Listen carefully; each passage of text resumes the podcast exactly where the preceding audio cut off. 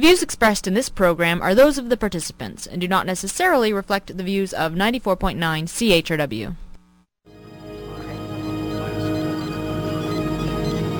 We've located three underground pockets of carbon dioxide here, here, and here. Now, our drilling phases can release enough of the gas to form an envelope, which should temporarily hold in the heat of the sun.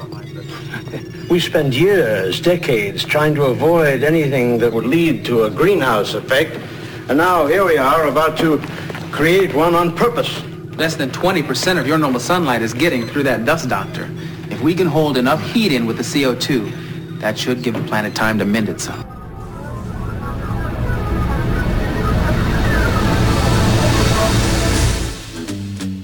Morning, London. It is Thursday, March the 20th, 2008. I'm Bob Metz, and this is Just Right on CHRW 94.9 FM, where we'll be with you from now until noon. No, no, not right wing, just right. Fade into color and color into black and white. Under the bedclothes, everything will be alright.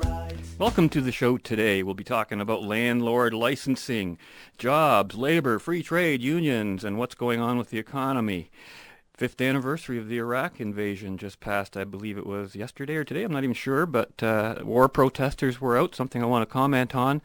But first, to begin the show off, I want to talk about again one of my favorite recurring themes: global warming. 519-661-3600 is the number you can call if you want to join in. And I also want to remind you just once more that we do have a website set up to, uh, specifically for the show, uh, www.justrightmedia.org, where you can see an archive of all the shows right back to the first one. And I'd like to announce today for the first time, yes, the files are somewhat indexed now. You get some kind of idea of what the subject headings might be in the shows because we had them all online a couple weeks ago without any sort of index headings. And at least you've got something very functional there. Watch the site. We'll be adding features to it as time goes on uh, that will be, you know, part of the show. So I hope you enjoy it. But first, let's, uh, you know, global warming, this is a big issue. I've been talking about it. Of course, it's not really about the environment. And uh, again, check my check the site out if you want to really uh, get back into some of the arguments I was getting into there. But you know, I call it the global warming cult, and it, you know, they're just leading this propaganda campaign to convince us that it's our our fault the Earth is warming, and that the sun and other natural forces can't possibly be responsible for the changing weather. Well, you know, they're, they're grasping at un, very unintellectual and unscientific straws to bolster their this insane viewpoint on the environment now. Clicking around on my TV the other day, and I noticed the Weather Channel has become particularly offensive in this regard. And if it isn't David Suzuki on one of his emotional diatribes screaming at us, now they're appealing almost directly to mysticism you know, dancing for rain kind of thing. This, you know, this past week I've been noticing another one of their global warming features, in which the wisdom of the ancient Aboriginal natives is being invoked as another reason yet to buy into the global warming religions. There's now a green spin on North American native dances and, and their mystic incantations. And what made the feature notable to me was not, perhaps you could argue about the gross untruth about the actual you know, past relationship of a lot of North American natives to the environment because it was not all peace and harmony with the land if you read an accurate um, account of it. In fact, there was an article in the National Post recently which demonstrated how the so-called environmental footprint of any person living in sort of primitive means casted a huge footprint compared to someone living in a highly modern or technological society. But that's not what really caught my attention. What caught my attention was the constant, constant targeting of affluence as the enemy of the environment. The word affluence came up repeatedly as the cause of the problem. Now, this is so wrong. I don't even think it's wrong. Doesn't even, doesn't doesn't even get on the wrong scale. Uh, you know, and it's the fact that the Weather Channel is almost completely government financed. You know, they got through regulation, through licensing, through advertising, and a host of other controls that pretty well ensure that the piper calls the tune. I suppose it shouldn't be surprising that so much, you know, intellectual junk is pouring forth from what should be, I think, an objective information station. I have never yet seen or heard a dissenting voice on the global warming cult aired on the Weather Channel. You just, you just won't hear it. But affluence has nothing whatever to do with pollution or global warming, since you know people who are not affluent, you know, people at subsistence level or lower, pollute just as much, if not more, than people who are affluent. If you compare the poor countries of the world with the affluent countries in terms of their pollution levels and environmental footprints, I mean, the evidence is overwhelming that wealth, not poverty, is the only way we can even address such issues as the environment. And it's so overwhelming that, you know, the, these poverty pimps, they just go into denial and go into their religious chanting phase by repetition, convincing themselves that by hurting the affluent, they are somehow helping the environment. You know, it uh, and it's funny because it's all about needs versus affluence. You know, it's funny that these people who are so concerned about the environment suddenly don't really care as much about the environment if you're talking about need. You know, they, they ex- clearly excuse all pollution and CO2 gases if they're necessary or if people are in need.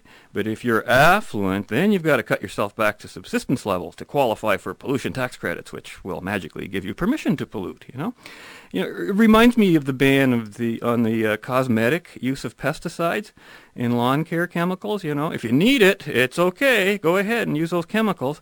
But if you want to use it for something considered beyond subsistence or beyond need, like wanting a beautiful bug-free lawn, well, then you're a sinner and you must be punished by law and prohibited from extending your needs into desires.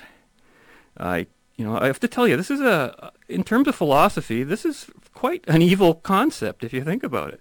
it it's, it's, it's about envy, it's about greed, it's about hatred, all directed at wealth and at the producers of wealth, and you know, all brought to us by the Green with Envy movement, which of course is really red. Lorne Gunter in the March 10th National Post writes, The media snow job on global warming is the headline. And Gunter comments on how little interest most media outlets have in reporting any research that diverges from the alarmist orthodoxy by citing the formation of the Non-Governmental International Panel on Climate Change uh, announced the week before in New York and reported on the pages of the, of the Washington Post. Sorry.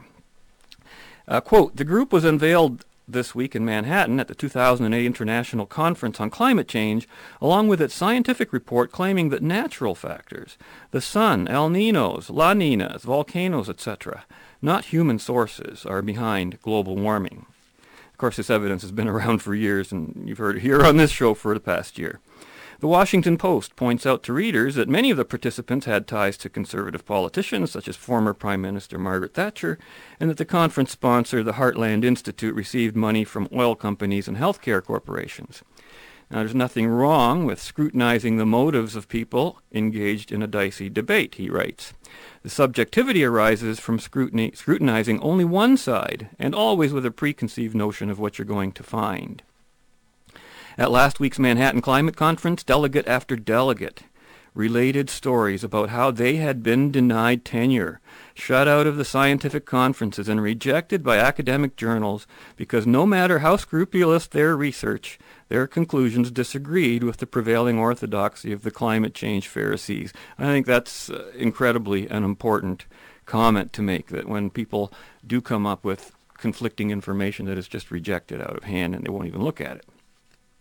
Peter Foster adds his two bits to the whole snow job on global warming in the March 12th National Post editorial headlined The New Road to Serfdom. Now, this one really caught my attention because I almost said this same thing in a totally different way on an earlier show, uh, middle of last year when I was talking about, uh, I actually read a part from Ayn Rand that she had written back in the 1960s, where she said, uh, well, the left is now going to turn to the environment and ecology, and here is the strategy they will use, and here are the, the panic tactics that they're going to give you. And she described everything from, from polar bears to, you know, the end of the world kind of scenarios with tor- tornadoes and hurricanes. But Foster asks, how did we get into this ridiculous mess? It is all inextric- inextricably tied to the remarkable job that the left has done in the past 20 years to rescue itself from the brink of extinction by exploiting environmental concerns. Uh, you know, and I might add to say nothing of the poor job done by the so-called right in countering the left's propaganda, uh, you know, which of course he doesn't talk about, but that's not the subject of this uh, concern. And he continues, quote, that revival started in 1987 with the report of the UN-based Brundtland Commission, Brundtland was packed with representatives of the old left, defined as those who seek state control over capitalist enterprise on the basis that it is both morally suspect and practically unsustainable, or unstable, sorry. The commission played into widespread misconceptions that the world was, quote, running out of resources, that the capitalist rich, capitalist rich had achieved their wealth at the expense of the poor. However, its most important new weapon was that of the alleged despoilation of the environment by industrial society. The old slash new left was quick to seize upon the potential of climate change at the Brundtland follow-up at Rio in 1992. Rio was organized by Brundtland Commissioner Maurice Strong, a long-time committed socialist who was the strategic mastermind of the new environmental left. From Rio emerged the processes that led to the Kyoto Accord. In fact, I talked about all this in excru- excruciating detail when I once hosted uh, a show by Jim Chapman and sat in on that. Uh, the environmental movement has also been astonishingly successful in co-opting education systems and highly skillful at exploiting universal psychological tendencies to social conformity and deference to authority. The suggestion that climate change is primarily a moral problem has been a masterstroke, of which the masterstroker is Al Gore. Invoking morality is a powerful weapon in shutting off debate. It employs the so-called psychology of taboo to place some claims, for example, that climate change may be natural, beneficial, or practically unstoppable, beyond the pale. Those who promote such notions must therefore be evil or psychologically unbalanced or in the pay of powerful corporations. Invoking the authority of science and the democratic value of consensus are again both designed to cut off rational analysis. You know, it's a good point. If, if, if scientists had to work on consensus and vote on any, anything, they'd never discover anything. You'd never discover a single law of nature by voting about it. Uh, the new left that emerged via Brundtland, Rio, and Kyoto has thus co-opted a huge coalition of self-interested supporters attracted by the prospect of preening as saviors of the planet. Together, they are threatening to carry the globe down to a new road to serfdom, uh, which, end quote. Uh, now, regular listeners to this show will again recall when I read that passage from Ayn Rand, and interestingly, what was it called? The New Left, the anti-industrial revolution, in which she explicitly predicted each step and argument that the left would use on the environment. And she wrote that back in the 1960s and 70s, not in the 1980s. Uh, March 11th, National Post, letter of the day, propaganda, not science, behind global warming fears, writes Jan Narveson, professor emeritus of the University of Waterloo. Quote, if anything, Lorne Gunter understates the case about the non-governmental International Planet, uh, Panel on Climate Change report, which he says I have seen and read carefully. This important document makes damning criticisms of the politically correct view of global warming, and the arguments are powerful. Example, the last eight years show no warming trend, and last year was colder than the 20th century average. The historical record has been partly ignored and partly just warped by the global warming enthusiasts. And the methods used by the defenders of the politically correct view are not science, but pure propaganda. Governments the world over, not the least of them our own, are wasting our money and worsening our lives on the basis of distorted and largely refuted speculations about the climate. It's time to stop this nonsense, he writes. Now, if you want to see some clear examples of, of the nonsense, the snow job on climate change in action, as Lorne Gunter would put it. Those of us living in London, I think, have a particularly lethal dose of this poisonous environmental propaganda being spewed out to us daily in the pages of the London Free Press. Have you ever seen their, their Green Planet series? They run that weekly. Uh, quote, there are limits to how many human beings Mother Earth can sustain, reads the nonsensical headline of this series uh, on March 16th. The article is mostly concerned with overpopulation, which again I refuted every argument made on a previous show. But that doesn't seem to stop the environmentally handicapped crusaders still trying to revive all those Malthusian theories, which, by the way, have never once been proven to be right. Quotes writer Vivian Song in her article, quote, It's a philosophy, bingo, resurrected from the coal-fired ashes of the 70s. Now, I want to tell you folks, philosophies do not come out of coal burning, okay? That's not how philosophies are born. philosophies are based on ideas, okay? But nevertheless, it's a philosophy re- resurrected from the coal-fired ashes of the 70s when environmental groups started sounding the alarm about uncurbed population growth and its impact on the planet's resources. They were crusaders of the zero population growth movement, asking couples to reconsider how their baby making plan means one more mouth to feed for an overworked Mother Earth. Having children is selfish, environmentalists say. And they're correct. Having children is selfish. But, you know, what they're trying to tell you is selfishness is bad. No, it's not. If you think having children is bad, then you have to say being selfish is bad. Uh, driven by the egotistical need to preserve the genetic line at the expense of the planet. In other words, what they're telling us is dirt is more important than people. Okay? They think that people are, you know, we have this genetic need to, to meet this genetic thing. If that, if that were true, then it would be natural, wouldn't it? It would be part of nature.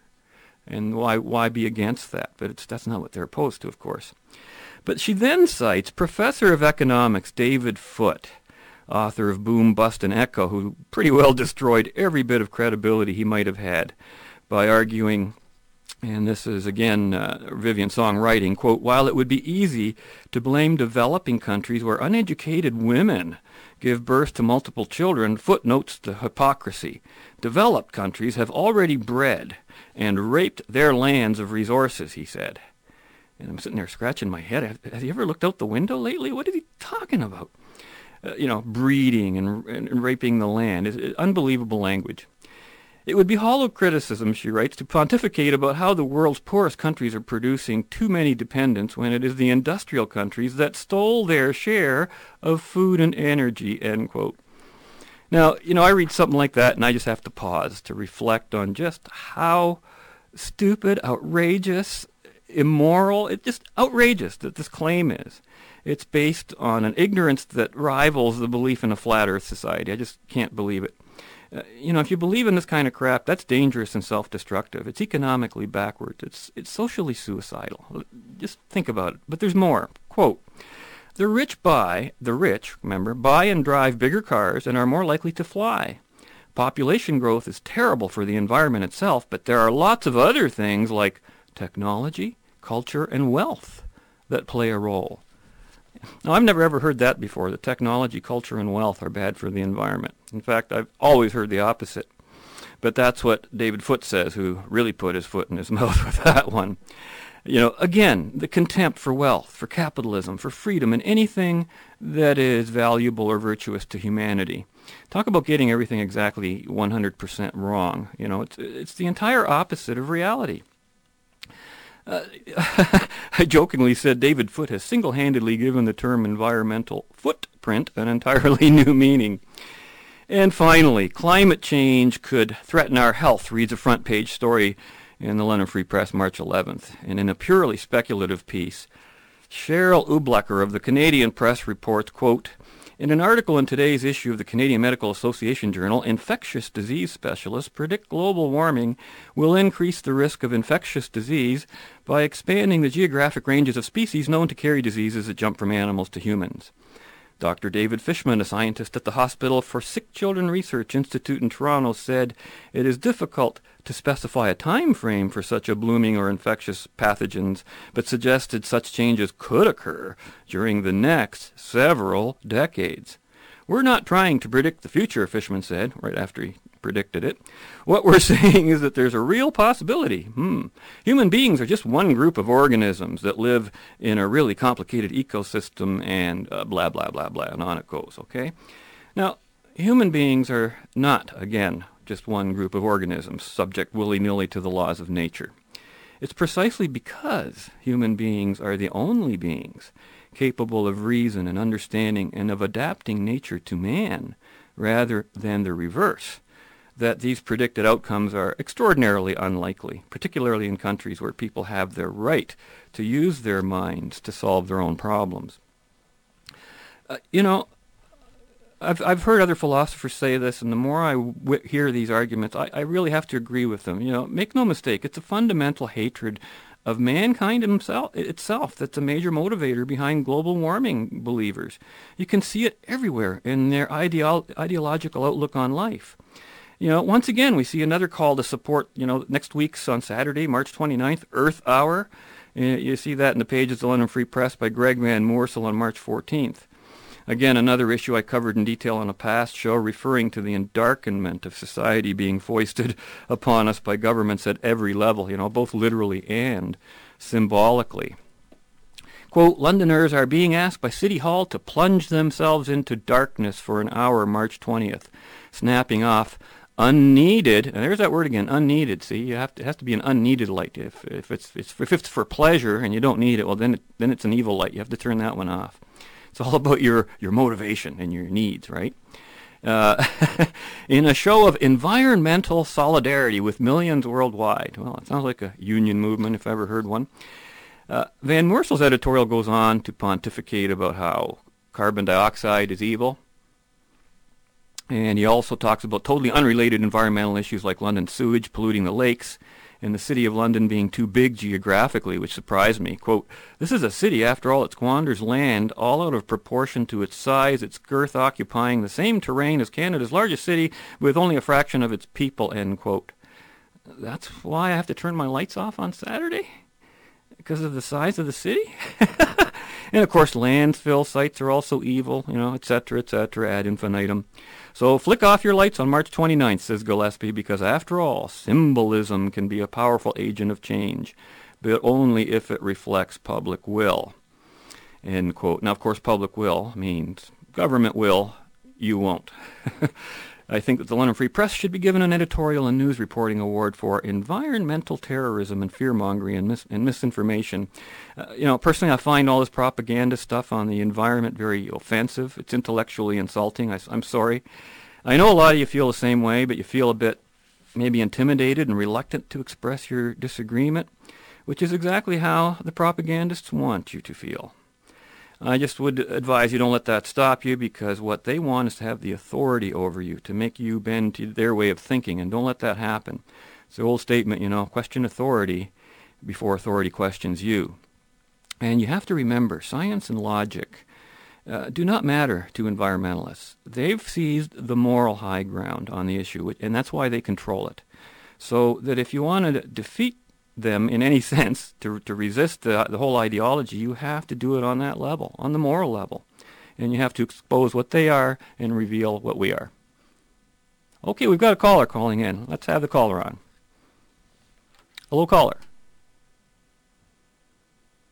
Can't hear anyone today, Sarah. Hello? Oh, there you are. Okay, we got you. Go ahead. Is he still there?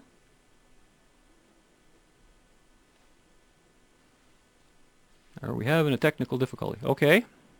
Hi. Yeah, hi. Can you hear me? Uh, yeah, Bob, this is Paul calling. Oh, hi, Paul. Lambert. I'm in Sweden. Wow, calling from Sweden? Yeah, how do you do? Not too bad.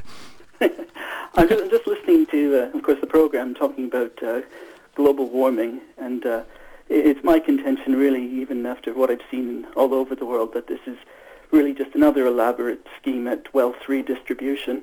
What is that? Um, oh, oh yeah, it is. I mean, if uh, I can just share what happens over here at the airports now, uh, over here in Europe especially, there are children. Now, this, this is something that's arranged by the newspapers here in Europe. There are children of 10, 11 years old. They're walking around the, the airports with these like church robes, these like choir robes, these white robes, very cultish looking, really. And they're going up to people who are about to uh, take trips on airplanes, and they're trying to talk them out of uh, taking their flights. And uh, failing that, what they do is they ask where these people are going, and then they calculate just how much carbon dioxide pollution their particular trip would go. And then after they calculate that, they decide uh, how much uh, how much money they should they should pay, and they actually get some people out of guilt to pay these kids money. And you ask, what are you going to do with uh, this money that they get? And uh, they say, well, they're going to buy solar-powered ovens to cook food in India. So by the time you go through this whole rigmarole and the cult and then Yeah. involving children, it really is just to get a way to get, get some money for someone else's cause. It's all And, about uh, money, isn't it? Uh, you know, it's Oh, really yeah. it's really funny here in another one of our papers, Paul. We in the Londoner, you know, they're suggesting what they want people to do. These are city hall suggestions of what people should do when they turn off their lights next week Saturday. Some suggestions suggest, well, you have a candlelit dinner with for your party, you know, have a friends and family, or you read ghost stories in the dark, or you play hide and seek with your children in the dark. You know, have you ever heard anything that silly? Government giving people advice of how to spend their leisure time?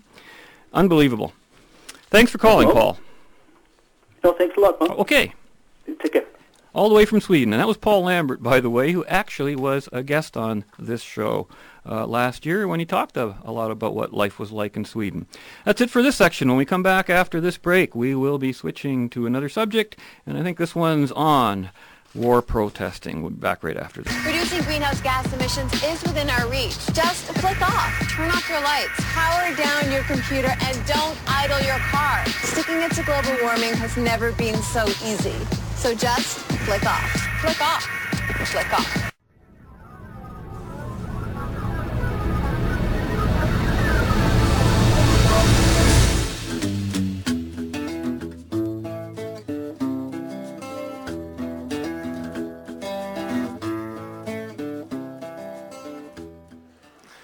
I love Canada, our little bilingual country. We were just over in uh, Kosovo helping out the Americans. Brought over all our military strength. Three ships, two tanks, and Chrétien's Eskimo carving. We just don't have what all the other countries have, right? They have like their SDMs and their ICBMs, which I'm not even sure what those letters stand for. But they sound good. When you think about it, that's all you really need are acronyms that sound threatening. I think Canada, we should just make something up. Just tell all the other countries, you know, this year we spent over $40 billion on our new BAAs. And we will be the only ones to know it stands for bow and arrows. Just our little secret.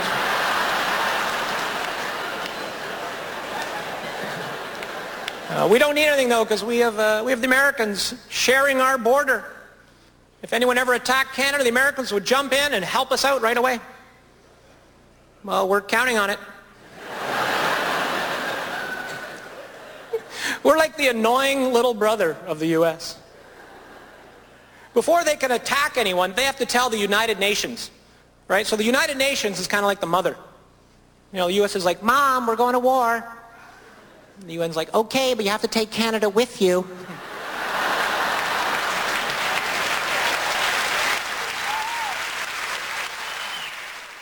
Well, Mom, we are at war, aren't we? Welcome back. It's just right on CHRW 94.9 FM. We'll be with you from now till noon. 519-661-3600 is the number to call if you want to call in. Three articles, all in the London Free Press within a day of each other, caught my attention for a number of unrelated reasons, really. But there is a common theme. March 16 and 17, 2008, protesters speak out against Afghan mission and protesters target Afghan war were the two headlines uh, relating to Canadian protests organized against Canada's efforts in Afghanistan. Quote, in Toronto, thousands of protesters filled streets across the country on Saturday, March 15th to speak out against Canada's military mission in Afghanistan and to mark the upcoming five-year anniversary of the start of the war in Iraq, which just passed uh, yesterday. And uh, what's interesting, that that is a war that we're not even officially involved in, but they protested it nonetheless. Rallies were organized in 20 communities nationwide in a call for the federal government to recall its troops from Afghanistan and instead adopt a peacekeeping role. I'd like to know how they're going to do that after they recall the troops. Like, you're going to have a peacekeeping role without troops? Anyways, which protesters said is Canada's true calling. This is another one of those oh, smug myths we have about ourselves. Federal New Democratic leader Jack Layton attended the protest, notes the, the article, and in the photo above it is a protester holding a sign which reads, elect anti, an anti-war government, end quote. The second article reports that Darius Marashi, president of the Fanshawe College Social, Social Justice Club, and an organizer of a protest in Victoria Park on Sunday, following the Saturday march, is optimistic but not unrealistic. Quote, I don't think just peaceful protesting is going to stop everything, he said. Lynn Moyce, who attended the the uh, protest with her father and boyfriend, heard about the protest on the radio and decided to attend. We're against the war, she said. We figure in 2008 there's got to be a better way to solve problems, end quote. Now, of course, you'll never see even one, just one suggestion of what would be a better way to negotiate with people who are trying to kill you and destroy everything that you're trying to build. Uh, you know, war is not the answer, reads a sign on the picture accompanying that article, and which also again notes, among those speaking were Irene Mathyssen, NDP MP for London Fanshawe. So, gee, I wonder who's behind all of these anti-war protests. Isn't it interesting that it always seems to be the left? I wonder why. Now, in stark contrast to this losing mentality we see exhibited at these so-called anti-war protests, and I did a whole show on that subject too, was the following third article appearing the same day with the headline, quote, Most Americans Oblivious to Iraq War, which was penned by Bradley Brooks for the Associated Press, quote, James Carafano, a military analyst with the Heritage Foundation, a conservative think tank, said the decline in violence since 30,000 troops were sent to Iraq last summer has been important in the public eye. Americans are not casualty averse. They are failure averse, he said. That is why you've seen public support rebound after it was clear that the surge was working. The number killed in Iraq is far less than in other modern American wars in Vietnam, the U.S. lost on average about 4,850 troops a year from 1963 to 75. Now, I did some arithmetic there. That's about 13 years. If you use that figure, it works out to 63,050 people. In the Korean War, from 50 to 53, the U- U.S. lost about 12,300 soldiers a year. Now, that was for about four years. So you take that, you're looking at around 49,200 people, 50,000 people. Soldiers and analysts say the impact of the deaths in Iraq has been lost on many Americans who have no personal connection to the war. It's still a war that hasn't involved a draft, very important, or an increase in taxes, said John Alterman, who heads the Middle East program at the Center for Strategic and International Studies in Washington. This is a war that most Americans continue to feel they don't have to make sacrifices for, end quote. If you remember on uh, the night of uh, 9/11 attack, that's one thing that George Bush said to everyone. He says, "We're going to run this war, so you know we're not asking Americans to make a sacrifice," which means draft and all sorts of uh, non-consensual issues. Carafano said that the public's seeming indifference to casualty figures is the rule, not the exception for most wars that America has been in. Meanwhile, back here in Canada, our casualty figures are creating hysteria in the media, even though they're still well under a 100, not for one year, but for the whole five years we've been there. And we include now in our reported stats the deaths of soldiers in Afghanistan that have nothing to do with combat duties, like the poor fellow they found dead in his bed last week, and many others killed by misfortune or accidents unrelated directly to the combat each one of those kinds of deaths is being added to the total, total war casualty figures as well. And that's what we're doing here. And of course, every time one comes back, uh, the left gets in its protest wagon and starts saying we got to pull out. It, it's just embarrassing. The people protesting these wars just have no answers. Okay. Now here's the question: How long should we stay in Afghanistan? And how long should the U.S. stay in Iraq? I was actually asked those questions on Jim Chapman's show uh, when was it? The week after they invaded Iraq. And my answer to Jim at the time was, we'll be there for a hundred years, Jim. We're still in Europe. We're still in all the other countries that we've ever engaged in war. Not necessarily in combat duty, but we're, we're, we're there. We're there for life. Because the answer is you stay there until the job is done, which requires two things. One, being clear on your objective and when it's been achieved. And two, getting the job done with the proper resources in the proper time frame. Now, if the protesters are really concerned with ending violence and bringing peace to those areas of the world, maybe they should be volunteering for combat duty, eh? And advocating that more troops be sent to those areas, just like the U.S. did, which reported success at reducing the violence. Isn't that funny? You send people with guns over there, and the violence goes down. How do the protesters explain that? You know, while Americans are generally reported to be oblivious to the war in Iraq, here in Canada, our protesters choose to be oblivious to reality and to reason. They live by a new mantra. It's called see no good, hear no good, do no good. And as always, as I've always said, they remain on the side of the bullies, the nations who rule by force. That's about all I've got to say on them today. And when we come back, we'll be talking about people before profits, the economy, unions, cheap labor, and all the rest. We'll be back right after this non-commercial break. Canada is a diverse nation. But I've found that all Canadians everywhere, whether they be French, English, or native, are all united in their simple pride at not being Americans. the only The only major difference between Canadians and Americans, I think, is that an American will live his entire life and never once think to himself, damn those arrogant Canadians. we have other questions. What do you do, for example, with all of the money you don't have to spend on your military? Americans spend half a trillion dollars a year on our military. Half our taxes. Your taxes must be so low.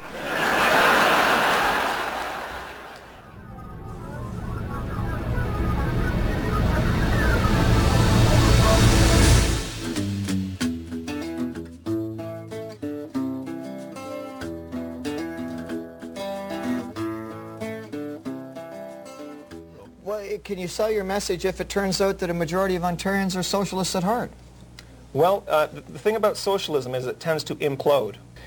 We're, we're up to our eyes in debt. There's no more room for wiggling. And this is just the last gasping breath in Canada of what we saw in the, a more radicalized socialism in, in the Soviet Union. Well, a lot of people would listen to you say that, though, Paul, and say that maybe you're overstating the case a little bit, that we don't see the signs of crumbling that we saw there, that we've got, uh, we have a healthy GDP or, or, or gross provincial product, if you will, that uh, economically Ontario is still fairly sound, that yes, we're heavily taxed, but we get a lot back for our tax dollars. A lot of it may be wasted, but we still, we, we get a lot of value. I mean, a lot of people look at the situation and believe that. Yeah. How, how, do you- how are you going to convince them? This is what fascinates me about your party. You guys Yeah. are all so confident that you can get this message across. How are you going to convince people of this?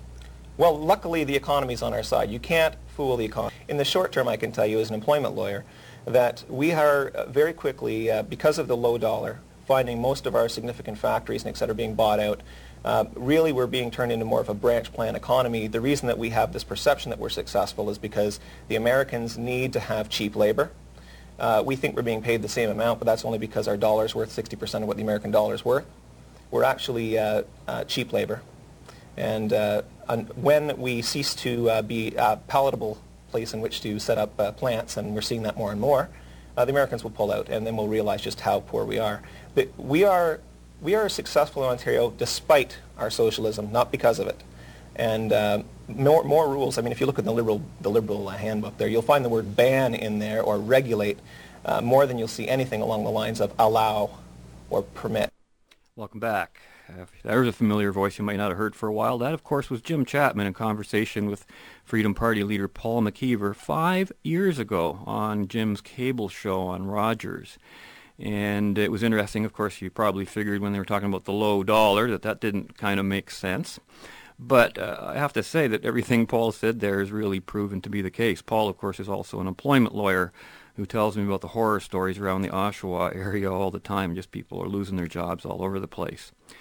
And the reason I bring this up is because I caught a letter to the editor. You know, sometimes what people just have to put in the paper can get me going on something. Time to put Canadian jobs above free trade reads the heading above James de Camara's letter to the editor, London Free Press, March 17th. It caught my eye because I consider it sort of an oxymoronic statement, sort of like saying, put eggs before chickens, or, or arguing, no, no, put chickens before eggs, you know. Have we not lost enough jobs yet, asks the writer. And he continues by saying, quote, People say, well, there's nothing I can do. Yes, there is. Call your local MP and let him know how we need to make free trade fair for all countries, or abolish it. We cannot compete with these impoverished countries labor-wise unless we ourselves want to become an impoverished country. I, I, I just have to tell you folks, I find it stunning that anyone can rationally say that we, a rich nation, cannot compete with an impoverished country. What, what, what, it, what kind of thinking is that? It doesn't even make sense. But nevertheless, he goes on to say, another thing we can do is stop buying all these foreign products. I wonder if he'd like it if all the other countries Canada trades with would start talking the same way. You know, you can see where that's going. But he, here's his argument. You may think at the time that you're saving a couple of dollars, but really, how much do you save when it costs you your job?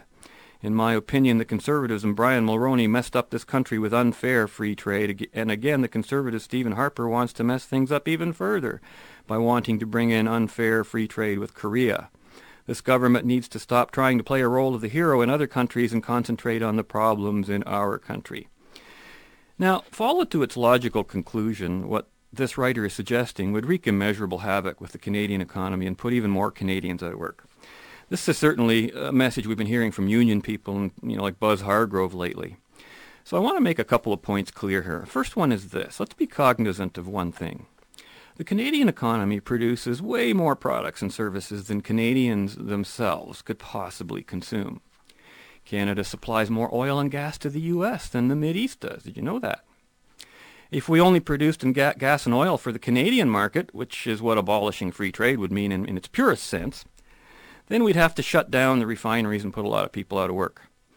Or on the other hand, Canada does not grow enough bananas to meet the current Canadian levels of banana consumption, and if we decided to grow our bananas here, which would be technically possible with greenhouses and applied technology, but the price of bananas would get so high that few would be able to afford homegrown bananas, which in turn would make the initial investment in banana growing technology kind of a losing proposition from the outset. So the old chicken or the egg theory raises its ugly head again. And by the way, it is unfair that Canada should have all that oil and gas, and it is unfair that Venezuela and Brazil and other countries like that have all the bananas, in addition to having some of their own gas and oil. And yes, it's unfair that some countries have cheaper wage pools than Canada does. And it's unfair that some countries prevent their citizens from buying our stuff. But just like the bananas and the oil, that doesn't mean a thing when it comes to knowing what's always best for the prosperity and well-being of the nation in the aggregate, not for some special interest group or single uh, single group. You know, free trade is always the way to go, unilaterally. I, I believe that. And free trade means no government intervention in economic choices that people make. You know, if we had the courage, Canada should lift all its barriers to all goods and services without any necessity of considering whether the un- other countries exhibit the same courage. We can't control what's going on in most of those countries. We can influence and, and you know, lobby them and stuff. But uh, as the late economist Milton Friedman so astutely demonstrated in his Free to Choose series, you know, it won't take long for the other countries who impose trade barriers or subsidize their products, uh, you know, for their citizens to eventually realize that they're paying us to buy their stuff, which is something that also occurs when governments subsidize. And uh, so it's a losing thing for them, but a profit to the particular industry that's getting help from the general public. Politicians and union leaders hate free trade because free trade diminishes their power to interfere with the economy. But remember, free trade means free from government in a citizen's decision regarding what he or she will buy and from where and from whom they're buying it from. And now the people being hurt by trade barriers are always the ones in the country that's imposing the trade barrier. Forcing people to buy only locally means that the people and companies they're forced to buy from have some kind of rights that the rest of us don't have. And you want to talk about inequality and unfairness? That's about the best way I can describe it. Canadians weren't too concerned with free trade back when the dollar was setting new lows in relationship to the U.S. dollar, almost dropping to half at one point. But all this meant was that we were cheap labor, just like Paul said at the beginning. We were just giving it away, and being and thinking, oh yeah, we're doing so good. And now the piper's coming to call the tune, eh? The second big principle I think that we have to be cognizant of is that labor is dependent on capital for its productive competitiveness. Without tools and machinery, technology and energy, and most importantly, money, in the form of capital investment, every person's labor has sort of an equal value, really, almost close to nil, since a person alone without any capital would be hard-pressed in nature to provide even for himself and his family, let alone produce for other people. I mean, how much could you do if you just had a shovel? And that would be a tool too, wouldn't it? Capitalism, or sorry, capital is the key to all increases in the standard of living, and that's why the word capital is in the word capitalism. It's truly a capital system in every sense of the word. I mean, the whole point of living in a free capitalistic nation is to have the right and ability to accumulate wealth without fear of having it confiscated from governments. And unfortunately, that's been the history of what most nations to date have done. Most nations practice various, various, forms of socialism and collectivism and fascism, which is all out to destroy wealth and capital. And socialism destroys wealth and capital by redistributing it for consumption, which artificially, meaning by force, increases consumer demand, which restricts supply, and then there goes that process again. The irony of this, of course, is that labor as a political group always flocks to unions and organized labor monopolies and to political parties who are all actively working to destroy everything that real laborers need to get ahead in life rather than just tread water or fall behind, you know, by working harder and getting less in return. And that's the road to serfdom, and that Canada's been on that road for quite a while.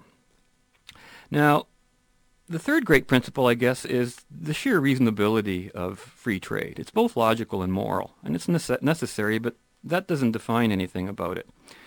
Uh, if you want to see the logic of the idea, just look at the foolishness of the opposite.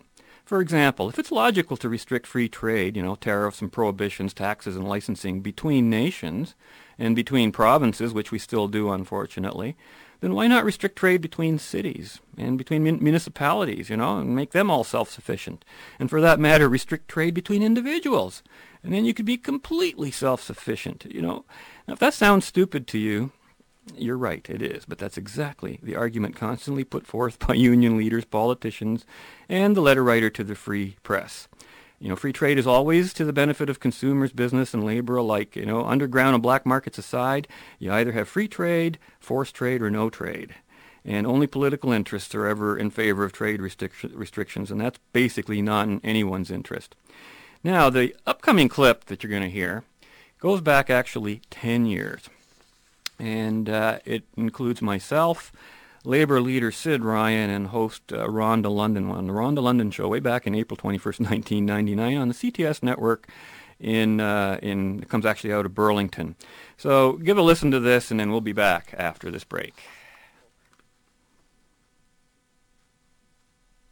Uh, community. Well, I'm going to stop you there and thank you for your phone call because he brings up an interesting point. In this era where we are seeing union contracts negotiated for two, zero, and two, does it make sense to be paying 2% of everything that you make in union dues? Yeah, okay, well, first up off, to 2%. Okay, I yeah, up say. to 2%, because an awful lot of locals don't uh, to charge uh, 2%. Well, what you have to look at is, is what are the benefits you've got in your collective agreement. It isn't necessarily what did you negotiate today. Mhm. Uh, Collective agreements are built over a period of time, maybe 10, 15, 20, 30 years. You've got to look at, do you have a good pension plan? Do you have job security? Do you have seniority? Do you have uh, good wages, better wages than you would in the private sector? Obviously, you have better wages because we're hearing 8, 9, 10 dollars an hour is the norm in the private sector. That's not the norm in the unionized sector. Um, and so all of those benefits come as a package. And that's what you have to take a look at and say, okay, what is this 2% per week or per month that I'm paying into my union? What is it worth to me at the end of the day? If I pay $300 per year in union dues, um, do I get better than $300 per year back um, over those workers in the private sector? And the obviously answer to that is surely you do. You got better pensions, benefits and wages. You don't get them in the private sector. And so you get- you get higher that 2% is worth is worth thousands of dollars to you in your back pocket. And yeah, so you so you pay higher taxes. But Well, believe like- me, like the caller somebody would rather be taking home thirty-five thousand dollars per year and pay the taxes on it than be taking Well, home hang fifteen thousand dollars a Hang year. on a sec here. You know, if you wanted to do something useful as a union leader, you know what you could be doing for the labor in this province and in this country? Fighting for lower taxes. Fight for a higher uh, tax exemption rate. It shouldn't be like, you know, your minimum, you shouldn't be paying taxes on anything you make before $20,000 a year. But the problem is the kinds of issues that unions support are the kinds of issues that governments have to tax your labor Okay. for. Okay, That's let's- why they're paying okay, 52% let's- let's- I'm I'm going to raise it. So let's talk about taxes. So Mike Harris came in in the last election, supported by by people like you, saying not supported so- by me. lower, lower, lower, lower, lower taxes. So what I we- ran said, against I, I said people like you who, Well, who no. advocate lower taxes. So as a result of those taxes, he had to borrow four billion dollars, by the way, to give people a tax break. Having borrowed that money, he then proceeded to take eight hundred million dollars out of hospitals, which has now basically crippled our healthcare system. He take education, one point five I billion disagree dollars with all those out of education, which he's crippled the education system. Children had 500,000 children in this province Yeah, had I their agree. benefits cut by 22%. You can't- you can't- you can't let me pu- you can't pull the plug on those services without opening them up to the out, out of the marketplace. Mouths of young children in this province by the welfare cuts. All of that to pay for your tax breaks. And you want me to go out and say, give us more of this, Mike? Well, first of Close all- down more of our of all, hospitals? Leave, leave more lower, children with any lower, food on the table? taxes, I don't think so. Ironically, create more revenue for the government, as the Harris government has discovered. So why is the healthcare system messed up? Because the healthcare system's run by the government and the education s- ah, system's Oh, run that's by the a government. simplistic They should be ah, both. That's, that's a simplistic answer. It's been run by the government for the past 50 should be years, both. and we haven't seen hospitals closing, and we haven't seen emergency Well, it took departments. 50 uh, years for the so- credit card to run out. That's we're, all we're going to have to we're going to have Sure. to stop it there. I don't think we're going to settle this debate today. At Oh, any rate, oh, Robert Metz, Sid Ryan, our time is gone. But thank you Great. both Thank for you. joining us today Thank on the show. You both brought up some really interesting points. You. and don't go away.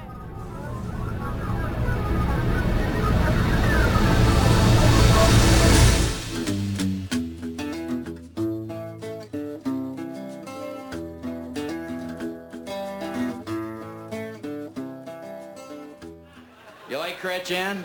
Jean, the Honorable, the Right Honorable Jean Chrétien. Right. Are you happy that he was uh, re-elected uh, for a second? I love people. People, we don't care who the Prime Minister is again.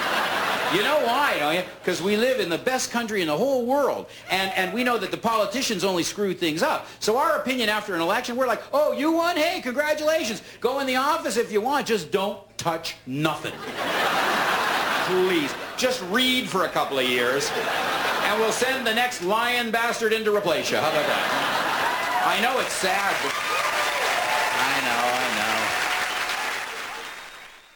Pretty much how it is out there. Uh, I got to tell you about that uh, debate I had with Sid Ryan. It's one of the funniest things I ever went through because we were just in a shouting match for about an hour straight. He just kept talking over anybody and anything, and uh, I started catching on about halfway through. That that was the only way to get a word in edgewise. But uh, that was also done during uh, the middle of a Toronto transit strike, which is one of the reasons they called me into Toronto to, to discuss the issue. Uh, you're listening to Just Right here on CHRW 94.9 FM. Got a few minutes left here just to say a few brief things. Uh, first of all, John Tory, I just want to get this past me before I go on to the next one. I actually heard a news story over the past week that reported that uh, PC leader John Tory actually criticized McGuinty for failing to lower taxes. Can you imagine that? Uh, specifically, uh, business and corporate taxes in this case. And uh, I'm thinking, wow, that's something almost sounds a little bit Tory. Now, I don't for a moment believe he'd actually lower taxes for anyone, but that's not important. He's at least saying what some of his past conservative constituency wants to hear. And he knows they'll stay loyal to him even if he never never delivers on that promise. It's it's funny because you know I've watched these fiscal and social conservatives. They're so blindly loyal to any party with the word conservative in it somewhere, regardless of whether or not there's anything remotely conservative in the party policies and philosophies, which basically you know change with each passing wind. And boy, do politicians pass a lot of wind. Let me tell you, it changes with every every breeze. Uh, lowering taxes is something that uh, Tory adamantly refused to even say, let alone commit to uh, during the last election. I remember Steve Paikin on TVO catching him in a very embarrassing moment when he simply couldn't allow himself to even say the words lower taxes. So, you know, I'm saying don't read his lips, read his mind. Uh, this is the first evidence I've heard of Tory's new, you know, commitment to traditional conservative values, which I explained over the past few weeks is kind of a false front being used to disguise all those flaming red Tories who actually run the party. Tax and spend, that's the fundamental political policy of all the major parties, and that's about all I got to say on that. Now, if you've seen all the excitement the past week, and I was involved in it indirectly because I'm a tenant in the city of London, and I got one of these notices telling me my rent's going to go up by 250 bucks a year, roughly a little over $20 a month or something like that, because of this move by the city to want to, uh, quote, license landlords. Of course, it's not a landlord licensing thing. They're really licensing properties. You get a mixture. Every media calls it something else. It's really a property tax without being called a property tax, and it's really about taxing tenants in the end because it doesn't serve any other purpose as a license. And I, I got to tell you, I was totally surprised when I, I I'm opposed to the licensing of landlords, even if it was five bucks a year. But when I found out that this is what it's going to be, like my building alone's worth about ten grand on this license, and uh, you know it's it's sort of going to operate like a business improvement area, you know, the association where the members pay and the politicians get to control everything. In this case, the tenants pay and the politicians control. Landlords caught in the middle. I think uh, licensing landlords opens the door to more public housing and government spending, really. Uh, what are the real issues here? First of all, let's be clear on something. Ownership of anything includes the right to lend it, to lease it, to sell it, or to rent it. And that includes your mind, your body, and your time, and therefore your property, because those are the consequences of applying your mind, body, and time to creating anything or acquiring anything. So when somebody is licensing you to use something that is rightfully yours, they're claiming ownership to it. They're claiming control of it. And to the extent that they do control it, since it's a private interest being controlled by public, by government, that is called, by definition, I'm not trying to panic anyone, that's fascist, okay? As opposed to socialist, which is ownership and control. That's the only thing that separates the two. Uh, secondly, having to go to a third party government for permission, you know, I think it's just morally obscene to, to, to if I had to, it's like going to the government to ask for permission to breathe. And of course, the real problem is a lack of municipal enforcement of current bylaws and, and laws that they, they have in, already in place. Uh, Judy Bryant, chair of the committee looking into this, says we're trying to target illegal apartments. So why not do so? Enforce them. You know, what's the problem here? Uh, you know, I remember all the horror stories I was subject to when I was defending a local landlord here before a human rights tribunal. Horror stories about how difficult it was and is for landlords to have property bylaws and tenant infringements enforced by the authorities.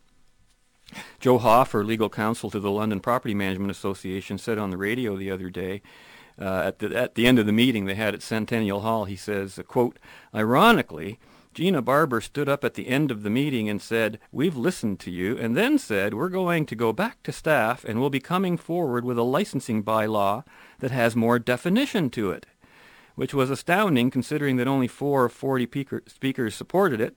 Everyone else condemned it. So I don't think they're listening, and we're going to have to keep making efforts to make sure they'll listen and understand the implication for tenants if they go ahead with this licensing bylaw, um, says Hoffer. Now, that's exactly how it was at Centennial Hall when Council was getting ready to ban smoking in bars and restaurants. I remember that because I gave a speech there. The vast majority of the crowd in attendance was totally opposed to Council's interferences, but they lost their case anyway. And that's exactly how it was back in the days when Gord Hume wanted London to host the 1991 Pan Am Games at 110 million in taxes. Uh, when never less than 80% of Londoners in any poll given at any time, even on sports shows, were ever in favor of it. So thanks to Marc Emery and myself, who formed the No Tax for Pan Am committee, we won that case, and Londoners were spared the misery of higher taxes, but only for a short time, unfortunately. So I can hardly wait to hear what the upcoming definition of a license will include when they come up with that one. You know, just for the record, the legal definition of a license reads as follows. I have a legal dictionary. Quote, a grant or permission, a power or authority given to another to do some lawful act it may be written or verbal. When written, the paper containing the authority is called a license. End quote. And the regular non-legal dictionary, this is really interesting, defines a license as, there's four definitions here. One, an official document giving permission to engage in a specified activity, perform a specified act, etc. That certainly matches the legal one. Now here's two, three, and four. Two, unrestrained liberty of action. Three, abuse of freedom or privilege, laxity. Four, deviation from or relaxation of established rules or standards, especially for artistic effect. As is, you know, you hear the word used, poetic license, okay? So, you know, and then you often hear the, fra- the phrase, you know, uh, no, we're in favor of freedom, not license, when in fact what's implied by license is this unrestrained freedom, whereas freedom is sort of naturally restrained. So I predict that City Council will come back with a new license definition that will be, according to these definitions, deviant, will bend all the rules and standards, will give City Council unrestrained liberty of action, and will amount to abuse of its privilege. And all of those things will fit into the definition of license. And of course, what is it really? It will really be a tax. Mean, what's to stop them from licensing homeowners and business owners, you know? Not a thing. So that's pretty much all I have to say on that subject. I think we're running out of time. Are we here, Sarah? I'm getting the signal from Sarah there. And uh, that'll be it for today. Boy, I can't believe it. I got through most of the material. So join us again next week when we'll continue our journey in the right direction. Until then, be right, stay right, do right, act right, think right. Take care. Fade into color, color into black and white. Under the bedclothes, everything will be You know when you go to a restaurant on the weekends, it gets busy, so they got to start a waiting list. They start calling out names. They say like, Dufresne, party of two. Table ready for Dufresne, party of two. And if no one answers, they'll say the name again. Dufresne, party of two. But then if no one answers, they'll just go right on to the next name. Bush, party of three. Yeah, but what happened to the Dufresnes? No one seems to care. Who can eat at a time like this? People are missing. You people are selfish. The Dufresnes are in someone's trunk right now with duct tape over their mouth. And they're hungry. That's a triple whammy. We need help. Bush, search party of three. You can eat once you find the Dufresnes.